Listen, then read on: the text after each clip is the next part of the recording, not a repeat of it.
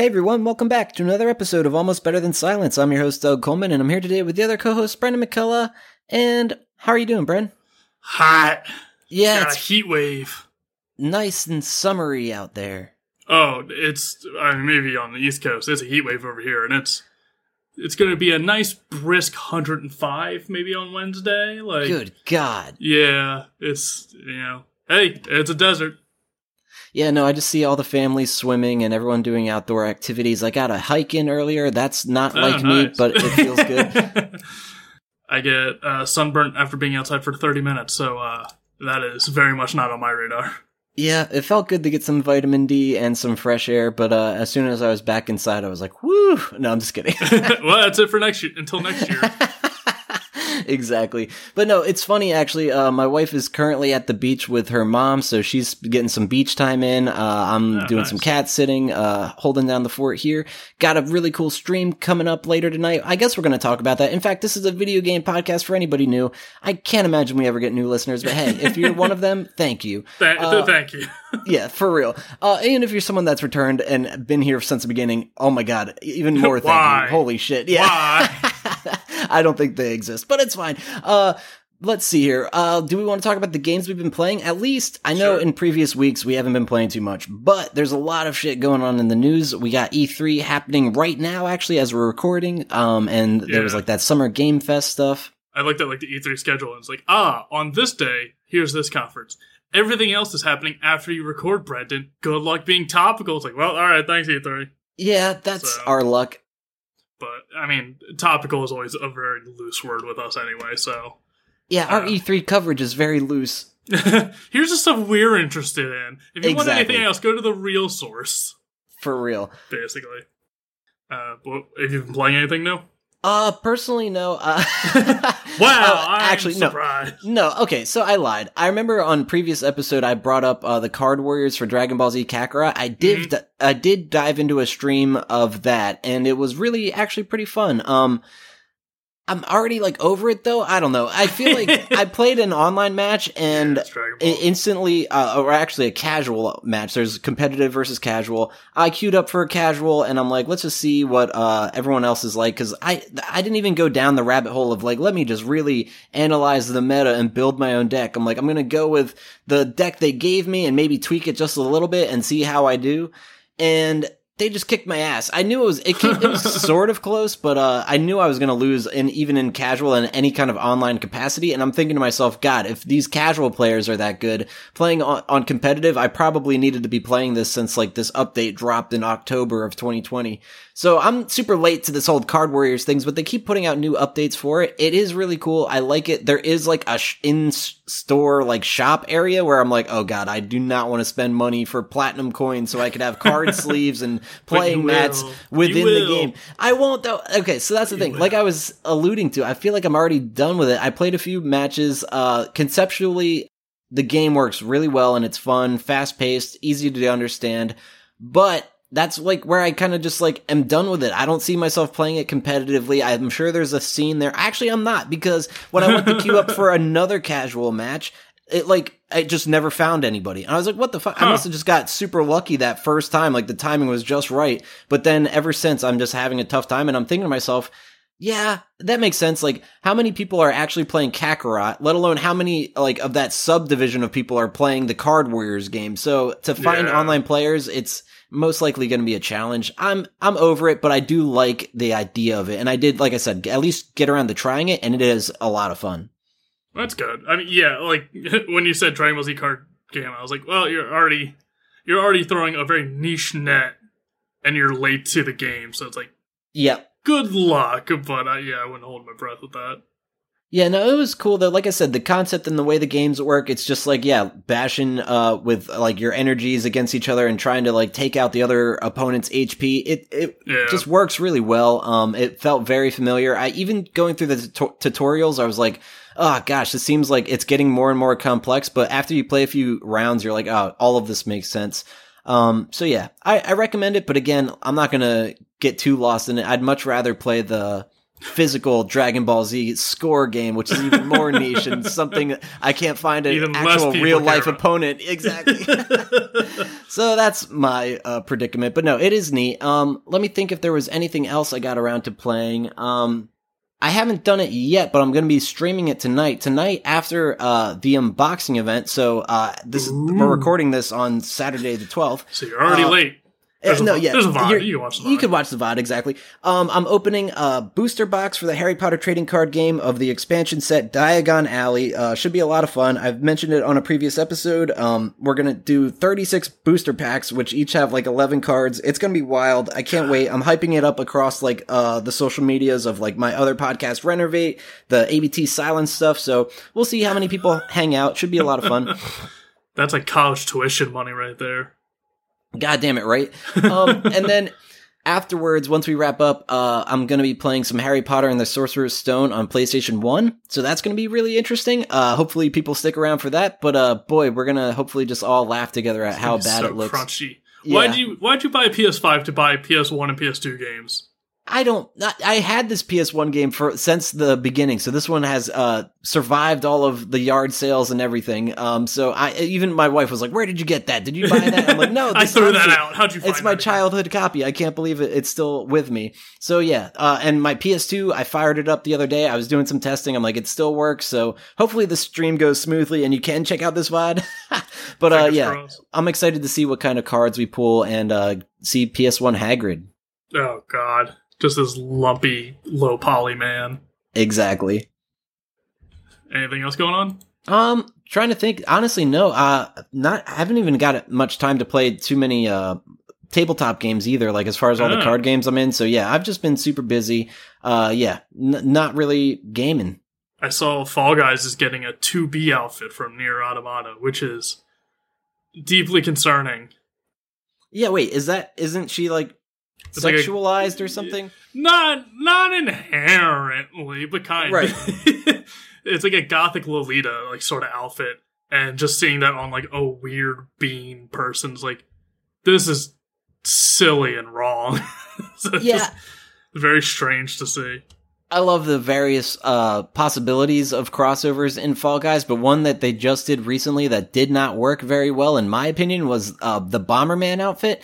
Um, it, it is more or less like the old school Bomberman. It's like, how do you fuck that up? But like to me, it just I don't like it. It just, and I feel like there's certain outfits in the Fall Guys community that you could just be like, oh, if someone wears that, they're a toxic bean and they're gonna grab you and be a total asshole. I feel like the Bomberman has like a uh, like completely taken on that uh, new name. It's like, oh, if you see a Bomberman, look out, they might be a toxic bean. I could be wrong, but uh. I just am not a fan of it. I guess I wanted the uh, like a more new school Bomberman approach, but I guess nobody really wants that. It's more or less the I- old school all the way. What's the last new Bomberman game you've ever seen? I, I guess yeah. When I say new school, it's ancient. Um, but yeah, It- and yeah, It is a little weird because Bomberman is is iconic design and like the outfit is Bomberman. You see that it's clearly Bomberman, but I never realized how much Bomberman's like body is like so narrow and thin compared to his yes, a gigantic head. bean. Exactly. Yeah. So when it's all uniform, when the head is the same width as the body, it's like, huh, that looks weird. It does not work for me personally. Yeah. Um, and then actually, there is some cool Fall Guys news that I'm like, I did sign an NDA. Am I allowed to talk about this? I can. Um, uh, I- if you signed an NDA, you can't. no, but not about uh, like I, I can. I wouldn't mention- risk it. Hold on. It's not even, I can say that I'm a part of the group. Uh, I got an invite to the Board of Beans, a Fall, a Fall Guys, a beta community. And I'm excited to play it, but the thing is, what I signed was I can't talk about any of the stuff I'm going to be playing for them. So that's like the double edged sword of being like, oh, I'm a podcaster. I'm getting all access to the, all this early new stuff. I can't just go talk about it on the podcast until it's like available. So I'm going to have to keep my lips sealed. But, uh, no, uh, it's going to be exciting to be part of this board of beans. I, I didn't see that coming. And I was actually, popping around a couple of like my favorite Fall Guys streamers in like the Twitch community being like, did anybody else get this? Because like, I just want to know how common of an occurrence it is. And everyone I've asked did not. And the only Hmm. way I think it worked for me was on a recent survey, they had like a checkbox at the bottom, like, oh, if you want a chance of being a beta tester, click here or something. And I did. And I'm sure everyone did. So, uh, I'm just Well- super blessed and I'm excited to see what comes of it. Yeah, you never know. It might have been like people might have thought that was the opt in for like the marketing spam emails and just skipped over it. entirely. Right, Yeah, that too, and- maybe you just yeah. got real lucky. Yeah. I'm excited. Yeah, it didn't expect that. So yeah, board of beans, here we come. I I know in the past they've given other previous beta testers like their own unique outfits. So like for instance, Hmm. the previous beta Yeah. testers were like wearing like a dummy or like a crash test dummy uh bean outfit. So I'm curious to see if we get a special one or not, but we'll see. Looking forward to play testing some stuff for future seasons in that game. Looking forward to not being able to talk about that because NDAs I know, right? are serious. But, oh, that's the thing. Yeah, I didn't sign an NDA saying I can't talk about the board of beans, but I can't talk about what I see in play. Yeah, yeah. I know people at work who have been blacklisted from the industry for breaking because it's like once you break your NDA, you're nothing safe. Oh, So your it's like- reputation's over. yeah. absolutely. So, uh, but that's cool. That's interesting. You'll you'll get the sneak preview of everything. See, you know, you'll be the guy complaining like, ah, back in the beta, this was good, and then they fucked it up, like I was with Overwatch. Yep. But that's the problem. I see all sorts of leaks for Fall Guys, and I'm like, I wonder if these it's these people like they don't know me No, from shit from Shinola. Like they could just be like hit like I don't know. I could be a someone that's just gonna like take this information and leak it, but I I'm not going to because I respect the game and want to like see it pr- prosper. the leaks you see out there are all are usually all fake and it's a double-edged trap because it's either people leaking stuff to try and get attention be like ah i got the inside scoop and they don't Yeah. or they're trying to bait people like you who actually do have the inside scoop to come out and correct and be like no that's not true it's like all right so you know what is true and then they hound you Aha. because i've had that happen with coworkers of like nah that's not happening in the show and they're like ah so what is it's like all right you gotta write up in the morning because you gotta talk to hr management like Yikes. so yeah, any anything you're working on, if you have to sign an NDA, just don't talk, just nothing. Don't even go anywhere near online speculation for. Oh So- man, please don't listen to this Fall Guys does. Mediatonic, skip this episode. No, I'm just kidding. Skip all of the episodes. Yeah, that's a good point. I, they're doing that. It's fine. Yeah. Um, but how about you, Bren? What have you been playing? Uh, not too much. Uh, still Binding of Isaac, still my wind down. I found the trick that it is to get the like secret characters I've been talking about, where you you play through and you have to get a certain item to unlock a secret door to find like the alternate version of that character. Yeah. I found out the trick to it is you have to have a trinket. You have to leave it in a boss room, and then you continue on. Then when you ascend back up the basement, when you come back to that boss room with the trinket, that trinket turns into the key that you need to unlock the door. There's no way it tells you that in the game. There's no instruction about that in Binding of Isaac saying like this is how you do it. So I don't know how the hell anyone learns how to do that That's ridiculous. besides looking it up online like I did right. because you're you're going through so many rooms and so many floors. There's no way I'm going to remember. Like, ah, I left this trinket specifically here, and now this item is here. That must mean it turned into the, like. There's so many variables with an Isaac run that you never know. So, the good news is I I almost have all the characters anyway. So like I, I only need like two or three more that are actually feasible. But also, like I said, I'm not trying to get them, but it's also just very easy to play for like 40 minutes to an hour if I just need to kill time. Hell yeah. Um, besides that, though, I have gotten very much into Knockout City. Okay, tell me about this game. I have only heard of the title and I haven't even seen gameplay, but a lot of it seems very popular right now. Yeah, so I think there was some sort of uh, E3 is going on right now, so it clearly wasn't E3. But I think earlier in the year there was some sort of big release with EA. They did some sort of like uh, EA Direct or something like Nintendo does, and released their games and advertisement and what they're going to be doing the rest of the year. So this is a game that's with EA, which means it's on Origin for PC, which means I had to dig through my old passwords and usernames to find out where the hell that one is because I have not touched Origin in years, maybe a Yeah. decade plus. I got, I'm not one of the guys that's like, oh, Origin's bought by a big China company. They're stealing our. I, I don't care. I just, it's easier to use Steam. I'm already on. Yeah, 100%. Like, that's, It's- it's simply just convenience. yeah, I feel Um, that.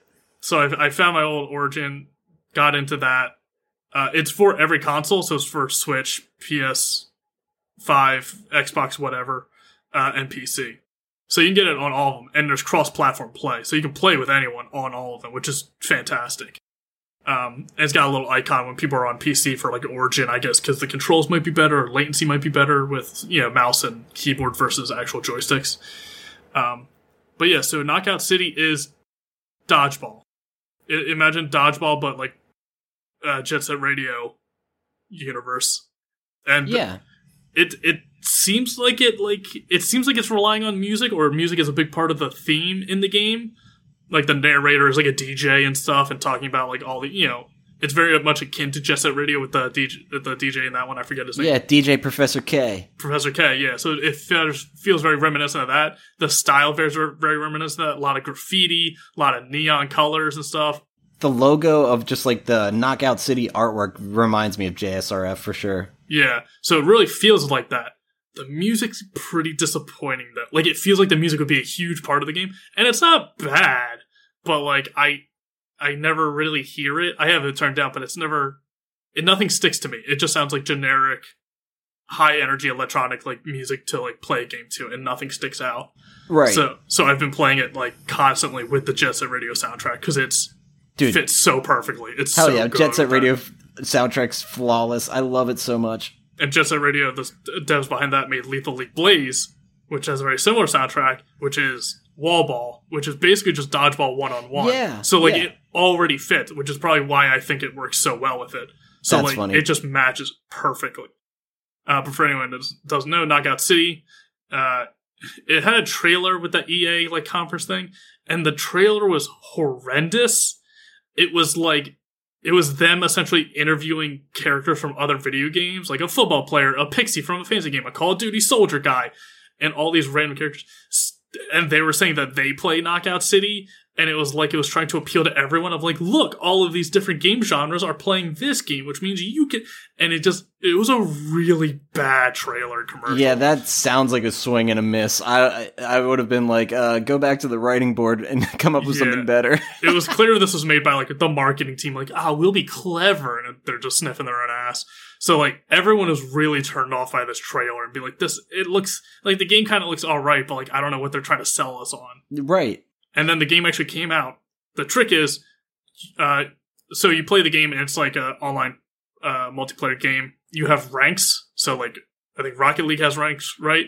Yep. um, you know, you kind of got levels and uh, Fall Guys, like Overwatch, you got those. Um, so like any online game, you have ranks. Up to rank 25 is free. So you can just get the game, download it. It's not like a demo. It's not like a limited release sort of thing. You're not cut out of certain stuff. It's just the full game.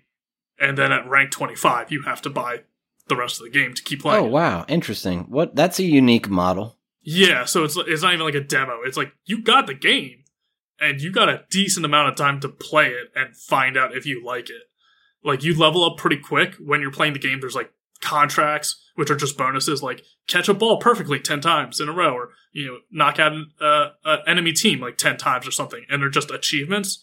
And if you get those, you get uh, bonus experience. So with those, you can level up pretty quick. But otherwise, like 25 is a good amount of like it's a good amount of time to get a Right. feel for this game. Um, so yeah, it's dodgeball. It's the basic mode is three v three. Two teams play against each other. Uh, you throw a ball, you catch it, you throw it back, trying to hit the person. One unique mechanic is uh, if you don't have a ball, your teammate can turn into a ball and throw them. And if it hits the enemy team, it's an instant knockout. Like you have two hearts, so if you get hit once, you're still good. If you get hit twice, you're out. And you just Okay. respawn five seconds later, but it counts as a point for the uh, enemy team. But if you hit an enemy with your teammate, that takes out two hearts. That's an instant kill. If you charge up your teammate long enough, you throw them up in the sky, and it's like a bomb drop, and the player can control where they drop, and it explodes like in an AOE shot. Hell Um, yeah. So that's like the most unique mechanic of it. There you, you can tackle, like you can dash and tackle, you can run, um, you can do different jumps.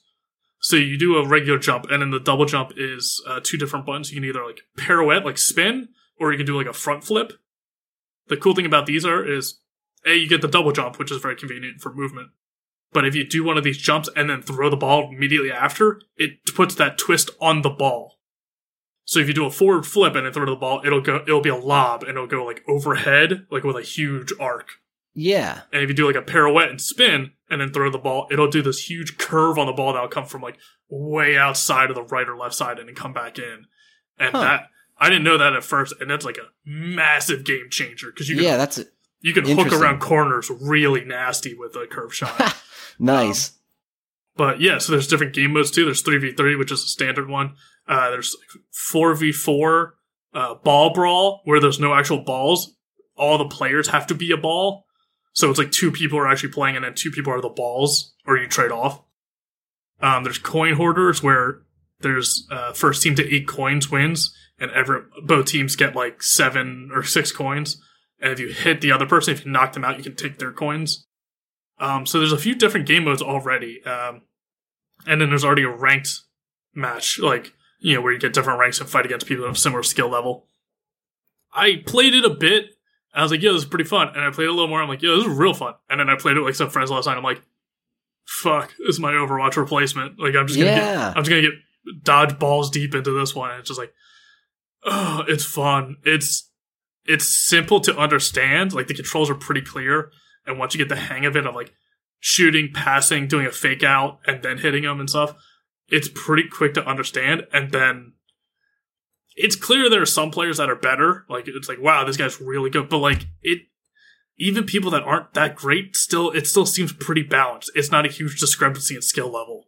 So like, I don't want to say like, oh, it's easy to understand and hard to master. It's like, no, it's kind of easy to master too. It's just Right. fun as hell.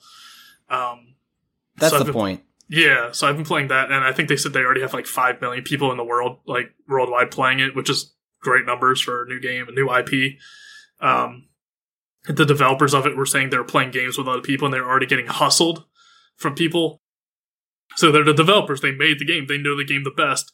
They play like two rounds against this other team, and they're like, "Wow, we're beating them really bad." And then the third and final round, the other team would just kick it up into like tenth gear and just destroy the developers and be like we just got hustled. Like, how the hell did you get hustled at your own game? Yeah. Um, but yeah, it's sure enough, it's real fun. There's different special balls. So there's a moon ball, which is low gravity. So when you jump, you can jump higher with it and fall slower. And if you hit an enemy with it, they'll like float too. Uh, so disorientate them. Uh, there's a sniper ball, which if you charge up, you can, if it go to a full charge on somebody and lock in on them, you shoot it and it's super fast. Uh, that one's probably my least favorite because it zooms in when you're locked onto a person and it narrows your field of view so you can't see what's going on around you as well. So that one sucks in my opinion. Um, a bomb ball, which you throw and it explodes, which is fun in just a casual match, but against ranked players who know how to use the bomb ball, it's super dangerous because they just hold it until the last second and then throw it and it explodes. Or a multi ball where you get three balls at once and you can just pass your teammates or just pelt them at the other team. It's like I said, pretty simple to understand. It takes like probably two or three games to really get a good feel for it and not just be overwhelmed by the the color and the speed of like the gameplay. Right. I think Overwatch is even more intimidating in Oh, yeah, that O- regard. Overwatch like- is much worse with that because every Yeah. every character is unique. This Exactly. everyone plays the same uh, Style. mechanics. Yeah, Exactly. No, this game looks pretty easy to follow. I do love this art style and everything, and yeah, I can see this growing in popularity. Uh, I'd be curious to see like if they make like a Knockout City two, or if they just continue to improve this one. And that was a question I had for you: is have you hit rank twenty five yet? Do you intend on buying this game? yeah. So I I downloaded it last weekend, played it a bit. I'm like, all right, I'm like level five now. Played it a bit more. I got to like uh, I think like level rank 22 uh, yesterday. Beginning of yesterday, I was at rank 22. Then I played with a coworker, and I played with some friends until like 3 a.m. And now I'm ranked 49. Oh my god! So within one day, I went 27 ranks. So like, I bought You it. You like this game, yeah, I like apparently. this game. I, I- like I was playing it with a coworker. I was like, ah, fuck it. And I logged out and I just bought the game and downloaded it and logged back in and like, Yep. hopped in with him. Uh, he was playing it on the Switch. He seemed to pick it up pretty well. Like he's not like he's not like the extreme intense gamer and stuff. And stuff but like he was doing great. He was doing fine. So like I guess even on the Switch, it it plays well. I'd be worried about the drift though. Like I know my Joy-Con was drifting last time I played it, so Right. that would definitely be a big concern. Well, the fact that it's already crossplay too, that's cool. Yeah, crossplay on everything. So yeah, you can see who's playing on Origin. Otherwise, I don't think there's really an indicator. Uh, but yeah, I bought it. It's fun as hell. It's definitely got like a Fortnite feel to it, both aesthetically and like with the game shop. There's a built-in game shop because of course there's built-in currency into it or in-game currency for microtransactions. So every day the store changes. There's like 10 or so items and every day changes to kind of incentivize you like, oh, buy it now while you can. Don't save up sort of thing. Yeah, that's common. Yeah, I feel like that's some Fall Guys now too. Or Yep, totally. yeah, so I feel like Fortnite did it, and everyone realized like, oh, that's working. That's the model to go off of. So I'm not crazy about that, but also you get enough money, and I'm not. I'm never gonna microtransaction this because there's definitely some stuff that are cool, but because if I had the full library to choose from and could be like, ooh, I really like this, and it's at, I can buy it at any time I want, maybe I'd p- pay for it. But because I'm reliant on what the store has that day, I, I don't think I'll ever spend the money. Though I can see that being the other side, where it's like, ooh, this is only here for this day, and I really want it. You got to buy it now if you if you don't think you're going to earn the in-game currency quick enough to get it Right. yourself. Exactly. I think that's the incentive, but I don't, I don't care. Uh, they give you a good amount of customization, even just from the very beginning. So even though there's like the default stuff, you come across a good variation of them. So there's never like the generic, you know, Minecraft Steve, like for the seventh, hundredth time. Like people can really change around stuff. yeah. Um, and get, it's fun. You can play with a team. You can get a group together. You can get a crew together, which is like a group is only as many players are on a team. A crew is you know like a like a league or a guild or a, you know just a overarching group of friends who all want to be in the same crew, and so you can team up whenever. And there's crew specific achievements you can get to get experience for everybody, which is cool. So yeah, it's just the trailer sucked, and I think it just really lost steam or any interest in this game. And then once it came out and people were playing it, especially with the free up to level 25, people could get their hands on it. And it's one of those games where it's like, uh, if a buddy gets you into it and you have someone to play with regularly, it's like 10 times more fun. So, yeah. Yeah, I think once it came out, it's doing great. But I think all the marketing for it kind of was shooting itself in the foot. Yeah, that's crazy. Uh, it's funny when you have a game that's actually good, but you can't market it the right way. But I'm Yeah. watching some gameplay right now, and there's like this one map that has like these hamster tubes. That's amazing. It looks like it just like kind of sucks you up, like uh, I don't know, Yeah, Uh, like a the vacuum. like Futurama. Um, Yeah, Yeah, so there's like four or five maps. I'm not sure exactly. There's not many. You rotate between them, but it's not that bad. One is yeah the the one is that one is a parking structure, or that's the you know theme of it. But you know it, it's just crazy shapes and stuff. Um, and yeah, that spe- the special feature of that one is yeah the tubes can get you across a map instantly. Um, but it's only you can only go in the tube one way, so you can't just jump out of a tube and then jump back up. It just there's only one entrance and one exit for it. right. Um, oh, one of the specialty balls is a jail ball, which is just or a cage ball. When you throw it, it'll if it hits the opponent, it'll force them into a ball, and they can't get out for like ten seconds. And during that time, you can just pick them up and throw them off the ledge of the map, and that counts as a kill. Um, so between like the specialty balls and the different maps, uh, one map is a train station. If you get hit by the train, you die instantly. Uh, one is like traffic. There's like a cars running around. The cars don't kill you, but they'll bump you and drop your ball if you get hit by them. Uh, another is a construction yard, which has like different moving platforms and like holes in the center of the map, which I hate, but it, you know, it really, you know, each map is pretty unique and it really adds a lot. Um, Nice. yeah, it's just fun as hell. Yeah, like I said, I was playing until 3 a.m. last night, and I did not plan on it. Um, friend of mine's been playing it for a good bit, so he's further than me in like ranked matches. And then a friend of ours uh, that we teamed up with is way higher in rank than me. Uh, so I didn't I didn't play any rank, so I was like essentially unranked, like low level bronze. And I think it goes bronze, silver, gold, platinum, and then it goes into like gem colors. So then it goes like emerald, ruby, or emerald, yeah, ruby, sapphire, diamond, maybe. So I was unranked. I I played like one or two ranked matches, and that was it. And I had my fun. And I teamed up with this other person who was like emerald three. I was like, uh oh, Yeah. it is night and day difference of like the casual mode with low level people and like the ranked mode with high people. Like yep. like I said, we still we lost pretty much every round. We won the last one, and we called it a night. We you know left on a high note. Um, but it was still pretty much neck and neck. It was still like there was never a complete blowout, even in the high ranking mode. So it wasn't just like 10-0, like every time we're getting shit canned. Like even even though we were clearly out like skill, even though they're better uh, players than us, we still were able to put up a decent fight, like eight to ten or like nine to ten and stuff, and like won some rounds but not the match. So, like I said, like it's quick to understand and it's kind of quick to master, but there definitely is a skill level, like a skill gap. Um, but it's nuts. It's it's crazy. I'm surprised how deep I've gotten into this so fast, like in just in a week. Yeah, But- man, that's exciting though. It's good to have an Overwatch replacement and uh, see a, a, a new IP uh, take off as as much as this is. There's definitely been plenty of other dodgeball games, but this one's it's just they're doing it. One thing that's kind of unique to it is it kind of auto aims for you. So when you're charging a ball, it'll kind of lock in on the nearest enemy, which is both very convenient and also kind of a hindrance at times. Uh, so like with the sniper ball, that one really sucks because you're zoomed in on that person and uh, it sticks with them even if they run behind cover. So you have to like either drop the charge or like break the camera really hard to get it off of them and stuff. So there's certainly spots where they can like fit, like I think they'll patch or fix or change. Um, but yeah, more or less, it's it's just a real solid, like fun, competitive game, which I'm sure people are going to get super toxic and ultra competitive with it. I already saw people teabagging other people with. Um, you can't crouch, but like I said, you can turn up, you can roll up into a ball at any time. So if Mhm. someone's someone gets knocked out, someone rolls up into a ball like over and over and over again, like essentially teabagging them. God was like- damn it! I was like, oh, cool. Horrible, toxic, competitive people. This is why I don't play these games anymore. Um, but I think the best solution is the, a way around the toxicity of like competitive online chats. They don't have one. You can't talk to people.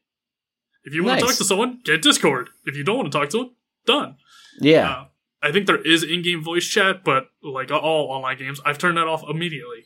So it's just like you get a taunt, you get like a built-in little like expression you can just spam if you want, and some of them are like "boo hoo, you lost," and some of them are like woohoo I won." Like you know, just stuff like that. yeah, People spamming that's probably the most toxic you can get, and it's like you know what? that's fine. Clearly, we can't handle communicating online anymore, so just take it away entirely. So- yeah. Works for me. yeah. But if you're playing with friends and you just hop in a Discord call and like voice chat with each other, I think there is voice chat in game, but it's I don't know how good it is. I never used it. Gotcha. Um, but yeah, it's just fun as hell. And like I said, you get the 25 levels for free. It's 20 bucks total. You can get the deluxe edition for 30 bucks, but that's just like, you know, e- Epic Store exclusive skins and like 100 more hollow dollars or whatever the currency is in the game. It's like the deluxe version's not worth it Right. but for 20 bucks like i already got my time worth i don't know how long i've been playing because steam isn't keeping track of it because i think it's on origin so steam says i only have an hour and a half in it i played at least for six hours yesterday so i know that's not true Right. but yeah it's it's just fun as hell. And you get um you can get three different characters you can customize with. So like all the styles or different cosmetic stuff you can get. Um all the stuff is cosmetic. There's nothing skill based at all. You know pay to win. It's all cosmetics changes. That's good. and you get three characters you can change between. So if you know if you got a lot of different outfits you want to try out but you only have one character you can't use them all. But now you got three you can just swap between like between matches and stuff so Okay. that's a nice feature. Uh, but yeah, it's fun as hell, and that's probably gonna be uh, the main thing I'm playing for a while. Nice, dude. Yeah, I got to get around to giving it a try, especially knowing it's free. I'll see if I get to rank 25 or not. But yeah, thanks Free for and letting us know. crossplay. Yeah, Dude, super cool. yeah. Um, but all right, I guess that leads us to what's going on in the news, and it's been a pretty insane week. We're in the middle of E3 as we speak, so not Yep. all of it's done yet, but uh, we'll talk about what we have heard. In fact, before we go into E3, I was uh, tuning into a stream covering Amazon's Prime Gaming and Summer Game Fest. Uh, yeah, it was it was okay. They dude, they I just hate really were Amazon. trying hard. I do too. It was weird. Uh, the they had Kojima, Jeff Goldblum. Uh, they had Weezer perform. It was like y'all Oh, are really just like trying hard to just be like, look how cool are we? Yeah, exactly. look, look how much money we have to advertise instead of actually caring for our employees. Hundred percent. Amazon. Yeah, and honestly, uh, I remember in some of the chat, people are like, "Man, Weezer's old now." It's like, yeah, no kidding. Uh, Um, yeah, I had a weird because I I loved Weezer growing up. I still have it on my iPod and stuff. Still listen to him. And you posted like a the game that they're associated with or they did the theme song for. yep. and you're just like, oh man, I don't, I hate Weezer. And I looked at it, I, I listened to it, and I was like, ah, he's not wrong. like listening to it, I was like, I was like, I like Weezer, but this sucks. Yeah, no, a lot of people are just sad to see uh, where they've gone in recent years, but it is what it it is. Uh, Yeah, um, but the one thing that stood out to me from that showcase was the world premiere of the game Elden Ring. It looks like a Souls like Yeah. from, from software. Yeah. Dude, what the fuck? That game looks insane. It looks like something we all have like always wanted. Like, sure, there's dragons and Dark Souls, but it's not like what it looks like we're gonna experience in Elden Ring. It's like this is like I don't know. I'm excited. Though that trailer just totally got me hooked. It feels more like English, Anglo-Saxon, like Yes. Viking-ish, like sort of fantasy. which- Medieval, yeah. which well, Dark Souls always is kind of like touched on, but like I don't know. You can clearly tell there's this has a different feel to it. More, I don't know. You see, you see there's a horse in it at least, so you can summon a horse and ride it. So it's like maybe a big open world you can explore rather than just like linear dungeons and castles and stuff. yeah. Um, I you could easily just say like, "Hey, is Dark Souls four like aesthetically?" Be like, "Yeah, okay," because Dark Souls always has had varying degrees of similar aesthetics and designs between each of them. yep. But you, but you know, fans of the series could definitely pinpoint like just from a screenshot, like, "Oh, that's Dark Souls three. Oh, that's Demon Souls. Oh, that's you know Bloodborne." Like right away. Well, Bloodborne's very unique. But Um, yeah. But yeah, this one's definitely got a, got a different style to it, which makes it stand out a little bit. But yeah, even just some of the gameplay stuff they've shown is kind of like, oh, that's that's not in a Dark Souls game. They're they're changing stuff up, and up to this point, Elden Ring's been like a myth because they announced that they were making it years ago, and they've shown nothing since. And this is the first big reveal. Everyone's like losing their mind of like, holy shit, it's really being made, and it looks great.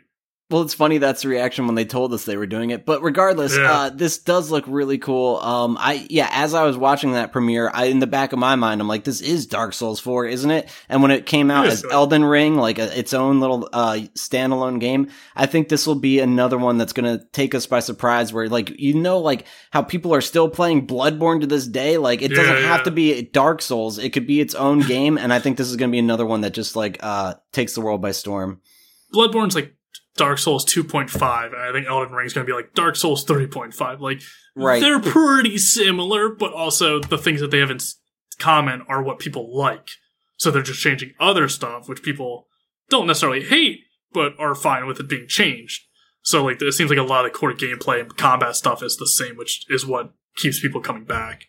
And yeah, the Souls game, Bloodborne, all those, they're not meant to be roguelikes, but people are playing them like roguelikes of just Oh yeah. doing new runs, trying to break stuff or find the weirdest combinations and stuff, and people are still doing it to this day. It's like I don't I don't know what From Software's doing, but they're doing it right, and like they they're gonna keep digging into that well.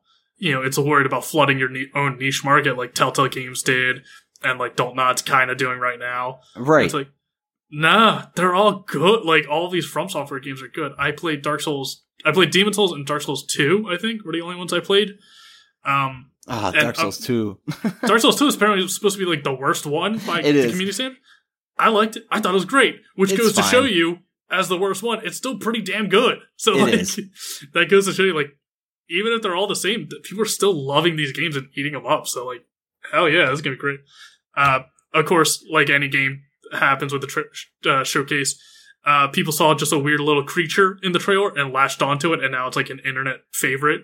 It's a little like pot person. It's like it's like a ceramic pot with like arms and legs, and people God are like damn it. obsessed with it and drawing fan art of it already. And like, I love my new pot son. It's like it's kind of cute. Like it shouldn't be, but like it kind of is. It's like I found my pot, smoking pot. It's like, no. I put all my weed in my pot. Uh, but it's just like a little critter that people see as like not scary, and they're just like, well, I'm latching onto this for everything I have dear to me. Yeah, it's So- like those. Uh, oh, I can't even think. What are they called? Porgs or something in the Star Wars universe when like the, Oh, the yeah. la- latest trilogy came out. Like everyone, they were all the rage. They're, they were just puffins with weird heads because they, they couldn't get the puffins offset, so they're just like CGI a new head onto them. Boom, an alien, There you go. which is true to Star Wars fashion. just put a weird head on it. But yeah, that was what stood out to me as far as that whole uh game release and premieres and stuff. They did also have Death Stranding Director's Cut and Jurassic World Evolution 2. Um, eh, De- De- Death Stranding really came out swinging and just missed every mark. Didn't it? uh, considering how much hype it had behind it and Kojima and stuff, it's just like some people really liked it. Most of the people didn't get it, and it just felt like a weird tech demo more than a game itself. Which that's Kojima. It's it's similar to Star Wars. First three Star Wars movies, Lucas had to work with his team and was kind of restrained by stuff. It's like cool, this is great. Next uh, trilogy of Star Wars, Lucas was free reign, and everyone's like, this kind of sucks. Maybe Lucas isn't that great, and it kind of feels the same way with Death Stranding and Kojima. Of like, maybe he needs a little restraint. He needs a little guidelines and stuff, not full control. Right, and well, what it seems like they're really relying heavily on is just like uh, Kojima's uh, resume, because like this Yeah. director's cut, the the trailer they showed was just Norman Reedus jumping into a box, which was like paying homage to uh, Metal Metal Gear Gear Solid. So Yeah. like, yeah, I feel like what's this director's cut actually have that's going to be interesting, other than uh, Kojima sucking his own dick? I don't really know. Uh, I'd argue with that, but that's a man's made a career out of that, so it's cool. He's doing something right, I guess. But yeah, I don't think the DLC is going to bring back anyone who was like either neutral or lukewarm on Death Stranding. Like there are some people who are really into it, and it's for them and no one else. So like, if you weren't thrilled about Death Stranding or you didn't really care about it, I doubt the DLC is going to do anything new. So, Right, that's where I'm at with it. But hey, for the Yeah. people that it's definitely for you, enjoy. there you go. How about what's going on in E3 though? I honestly haven't even seen any showcases. I've been sleeping. We've I think today's only been Ubisoft, so we don't have a ton from E3 specifically. But like the Amazon Game Fest and stuff, there's been other stuff releasing around E3 oh yeah. because it's just it's the time for good marketing and SEO to be picked up for like video game news and stuff. So even if you're not part of E3, now is when all the studios are releasing info anyway. Um, Among Us is getting an update. Hey, new maps, they're doing new colors, they're doing new roles. So now there's a security officer who can uh, eject people without a unanimous vote from everybody. oh Or wow. a scientist who can test the blood work to find out who's actually an imposter or not.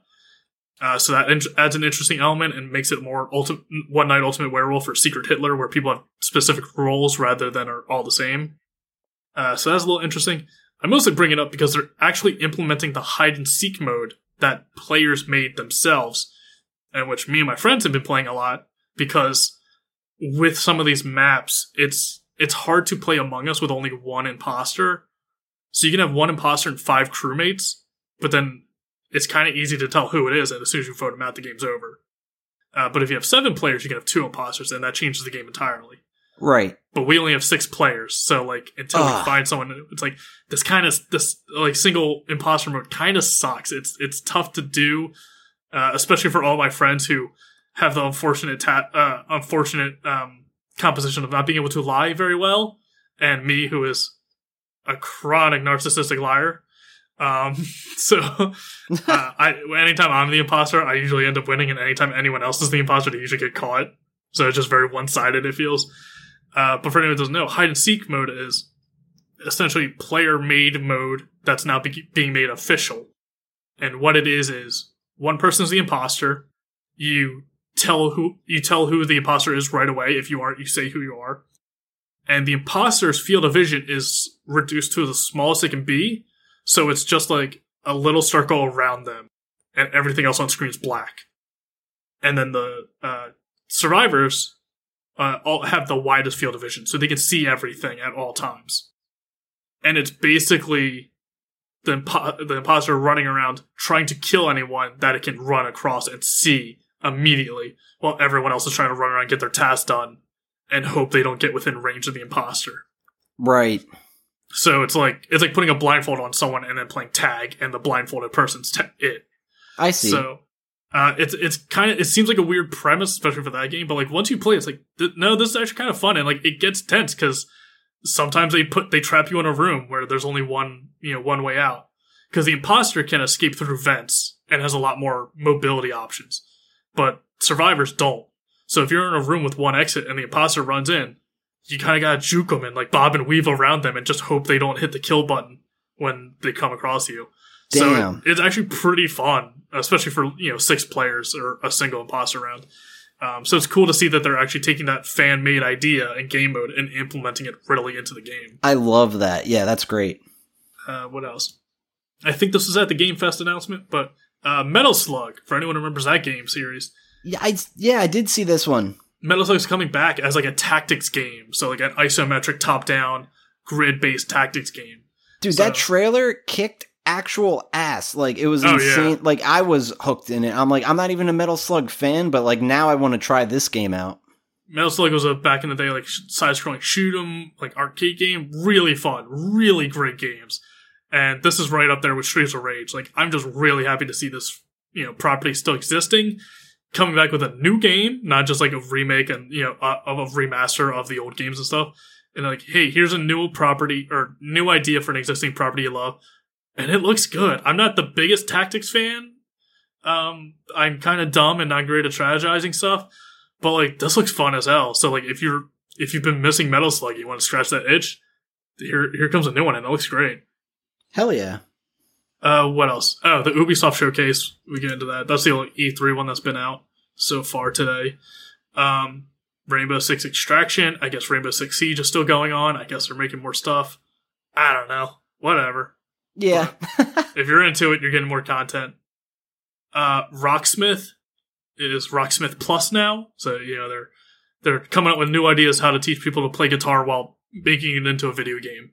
So It's just so weird to me that that even ever took off because you have to buy the peripheral like game controller of like that guitar that you're learning on and then from there buy an actual starter guitar to l- start learning the guitar. So it's just like it seems like you're buying extra stuff when you could just be like, you know what? I'm just going to buy a guitar and learn how to play it the Then- old fashioned way, but th- but you can't gamify that. can't gamify that, but then you also got to buy all the songs individually on Rocksmith as well. Oh, f- extra fuck that. Or like it's like Rock Band and uh, Guitar Hero and stuff. You have to buy like either bundles of the songs or I mean it comes with a large amount of songs. But if Right, it'd be like, "Oh, here's like the classic rock pack or something like that." Aerosmith and all that that. sucks though too because I'm such like a weird music nerd that I You're like so all the super obscure Yeah. screamo that is definitely not going to be available. So No, you won't get those. Um, but yeah, they're gamifying Rocksmith again, and they're like in the conference, they're like Rocksmith with a huge success. I was like, was it though? What? I don't know anyone that played. Was it? no. So, but uh, clearly enough for Ubisoft to put more money into a sequel. Um, the funny thing though is with the trail or with the E3 streams, um, I was watching un- like other streamers stream over top of it, kind of just giving their commentary while watching it. And the thing with that is they've noticed that that's popular, and with the pandemic, that's the easiest way to do it. Is just embrace the streams, like embrace streaming the conferences and embrace streamers streaming over top of the conferences and are going to be doing that live commentary stuff to it. Um, and because Twitch has DMCA'd the living Christ out of everybody with music and copyrighted stuff, with these E3 streams, they were providing de- like royalty free music over top of all of the trailers so that people streaming on top of it wouldn't be DMCA'd. The problem with that though is it seemed like it was done after the fact. It wasn't built into the trailers that the they were showcasing. So it seemed like they were doing a live switch where someone was on a mixing board, like off camera, cutting the feed from the trailers and then playing the music over top of it. Because there was like voiceovers that you would not hear with the copy with the royalty free music. And it would bleed over into other like when the trailer ended, it, the song would still be playing as the hosts were talking, and it'd Oh be switching God. back. So like it seemed like it was being done live and not well. So you know, some intern is like definitely like getting- panicking. Yeah, exactly. Yeah, that was me. I used to be that intern. God damn it. Um, because there are people people who watch the official like Ubisoft stream or E3 stream and get the full audio and what is actually being like talked about and voiceover with. But if you're watching another streamer talk over it, they had the like secondary audio. And the funny thing with Ubisoft is they had this royalty free song that they made up, I guess specifically for these E3 streams. They were using it for Rocksmith. So then the uh, official stream they're playing like Rolling Stones songs or like Beatles songs or something very iconic. And then in a streamer stream, they were playing the song they made up for the stream. yeah. Oh my god. But they used that song on a number of game trailers. So it was the same song over and over and over again. Holy crap. 'Cause they clearly- disorienting. They clearly only paid for one song. And it did not jive well with all of the game's themes and like tones of the games. That No, that would be so bizarre. I'd feel like I'm in the Twilight Zone being like, wait, what? Every single trailer has the same song and not imagine not knowing that? Yeah. So like they're with Rocksmith, they're doing like the Killers or something, and it's like they had a very killer sounding band make a song for this. It's like, all right, this works for Rocksmith, and then like every other trailer, it's like this doesn't really fit. This feels kind of weird, and yeah, it just was really weird and funny. And um, at one point, we'll also talk about that. At one point uh, during the Ubisoft conference, they showcased a movie trailer. Ubisoft's wait, making a what? movie now. Yeah, and why would you during E3 showcase that? That's just like pl- paying to have Weezer play like during like a gaming premiere. It's just like you guys are just flexing in a weird way. I, I don't need this. So it's Ubisoft is in like collaborations with this movie called Werewolves Within. And I think this is supposed to be a one night ultimate werewolf the movie. Hmm. So for anyone who doesn't know, One Night Ultimate Werewolf is a whodunit game. Uh, you all get a role, you look at your cards, like during the course of the night, you flip back over, you wake up, someone's the werewolf slash traitor, and you have to try and deduce who it is within the group. It's a d- deduction game. Kind of Yep. like Among Us. Yeah. And I think this is a movie based off of that because the trailer feels very like it feels like Clue. It was a who done it like murder mystery, but like with a werewolf. It feels like, um, and it feels kind of campy, but it feels like they're also trying to put a horror element to it with it being a werewolf. And they had this like killer sound, like the Killers sounding music playing over top of it, like this one song playing over top of it again. It's like this feels really tone deaf and weird. So it's like I don't like I know why they made up their own song, but like you couldn't afford to maybe change it up or Yeah, maybe Plan out. couple. Yeah. plan out what you're gonna showcase and have matching sounds to it. Like, but even then, like like I said, they had voiceover in the trailers, but they had no voiceover playing with the DMC. So it's like they're just showing pretty much a like a silent trailer with no context. So it's like.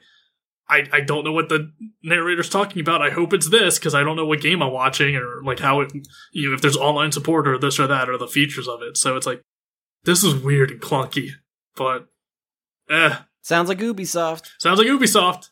That's why they go first.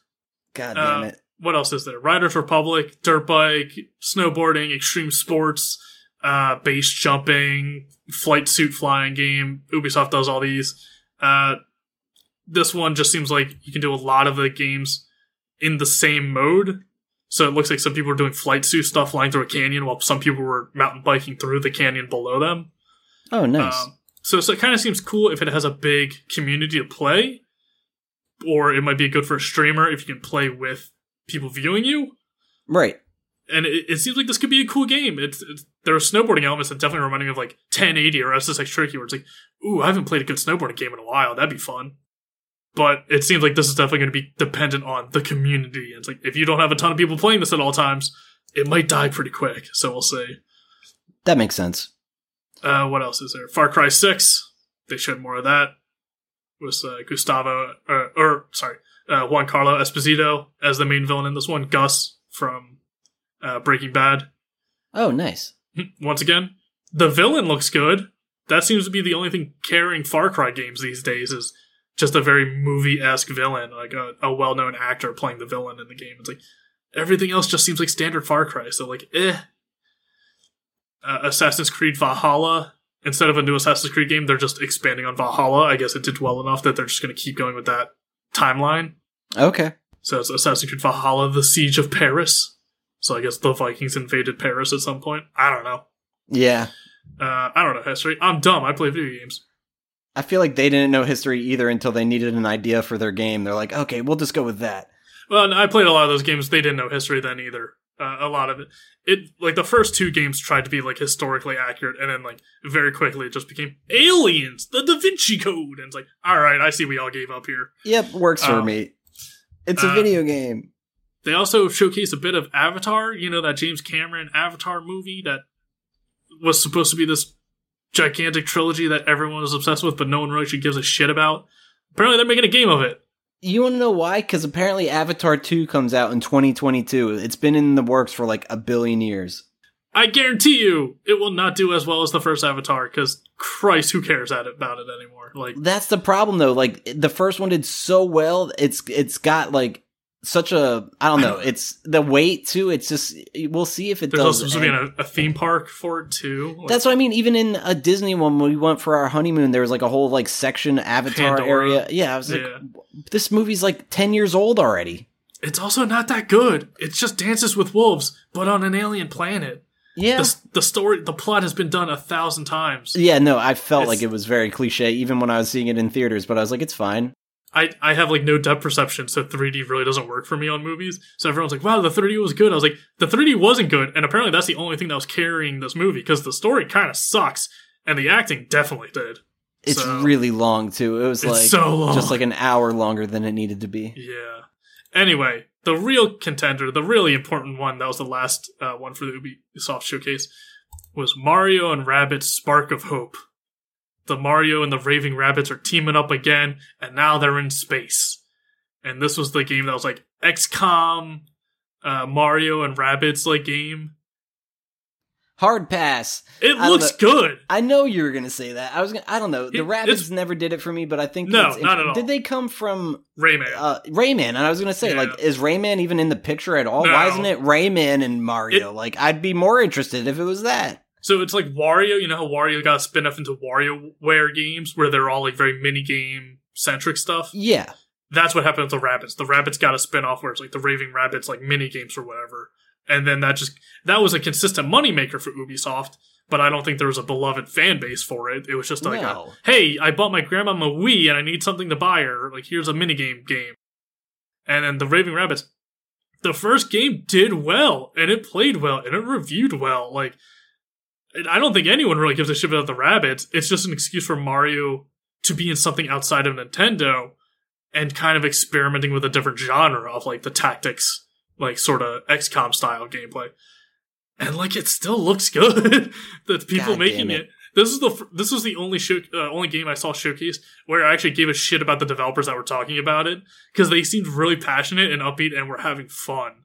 As everyone else was like, "I'm here so my company doesn't shoot me dead in the God street." damn it. Like, yeah, okay. Well, I'll, I'll give you that. Yeah. so like these guys actually seem to really enjoy it, and like the first game got a lot of attention because the main the head developer of it was seeing it premiere at E3, and he was like crying in the audience because he was so happy. And it's like it's endearing as hell, and like it, That's fun. it looks silly and fun, and it's like kind of taking the piss out of Mario, where Mario's like Mario's objectively silly and absurd, but they still try to play it as serious in every Mario game except for Paper Mario games.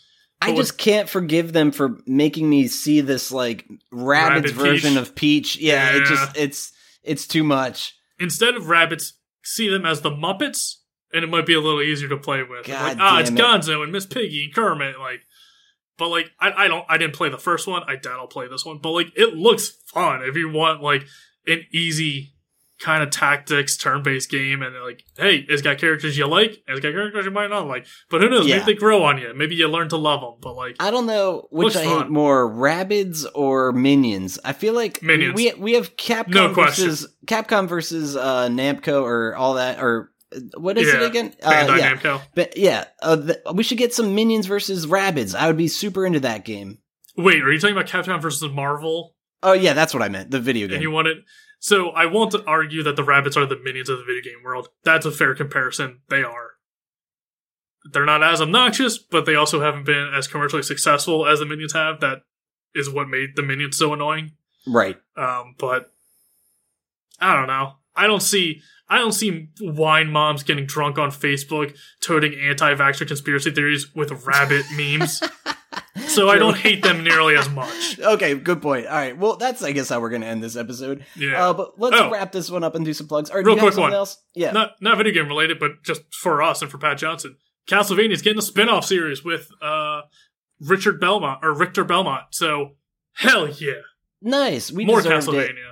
Uh, I loved how that series wrapped up, and it was like fantastic. But obviously, I would want more. So if they're doing a spin-off, sign me up. I'm glad yeah, I'm glad the story's done and it's different characters, but we're still gonna get more like of that series. So Hell I'm yeah. excited. Very cool. Good idea to bring that up before we go into plugs. In- In fact, uh, tell our listeners where they can find you on the internet, Brent. Find me on Twitter, ABTS Brennan. I don't do anything much really with it. Twitter sucks. Uh, but I also got another podcast called Are We There Yet, where we watch three episodes of an anime or an anime movie, give our opinions of it, as well as a recap. It's a good jumping in point to see if it's a series that you might be interested in. Uh, we also kind of take the piss out of a lot of stuff. So it's like, let me hear what the hype is about Bleach. And you listen to me rant for an hour and a half about it and be like, all right, that was at least just something fun to shit on. Um, Our most recent episode, uh, as of this, will be Children of the Whales. But then our episode next week is a big one. It's Neon Genesis Evangelion. We did it for Father's Day. Woo! Was Oh damn! Father's Day special because uh, Gendy, uh, uh, God, Shinji's dad is just oh one of the Gendo, yeah. Gendo uh, Ikari. Gendo Ikari, that's it. Is one of the just single handedly worst human beings and fathers in media of all time. yeah, I just don't even understand how his character could be based off of anyone in all in reality. Like he just sucks so hard. I realize he's just Elon Musk without the memes and the Oh Twitter Jesus! Wow. account. He's just he's undeniably brilliant and truly unhinged sociopath that Yeah. should not be in the position of power he is in. That makes sense. Yeah, no, definitely looking forward to that. I'm glad you guys are getting to some of the big ones. Cowboy Bebop not long ago and uh, Yep. Evangelion, let's go. Uh, listeners, if you like our show, give us a like, follow, subscribe. We're findable at all the places at ABT Silence, uh, specifically twitch.tv slash uh, ABT Silence is where I'm doing a lot of Twitch streaming. Uh, yeah, check out the VOD if you missed the uh, unboxing event. That's hap- that happened on Saturday. And then this week, on Wednesday at 7:30 p.m. Eastern Standard Time is going to be our very first just chatting stream. So that should be a lot of fun. Yeah, stop in, say hi, uh, ask me anything uh, within reason. Uh, no, it's going to be a lot of fun. Hey, what's your social security number? God damn it. Uh, two. Uh, no, I'm just kidding. Uh, but Two. no. I, How old are you? no, it's only just the number two. Uh, but no. Uh, and then if you like our intro and outro music, it's by a band called Kinda Alright. Head over to kindaalright.bandcamp.com for more music from them. And my record label is missedoutrecords.com if you want to hear some music that I've put out on vinyl and cassette. But that's all for this week. Thanks so much for listening. Hope to see you guys next week. See ya. See you.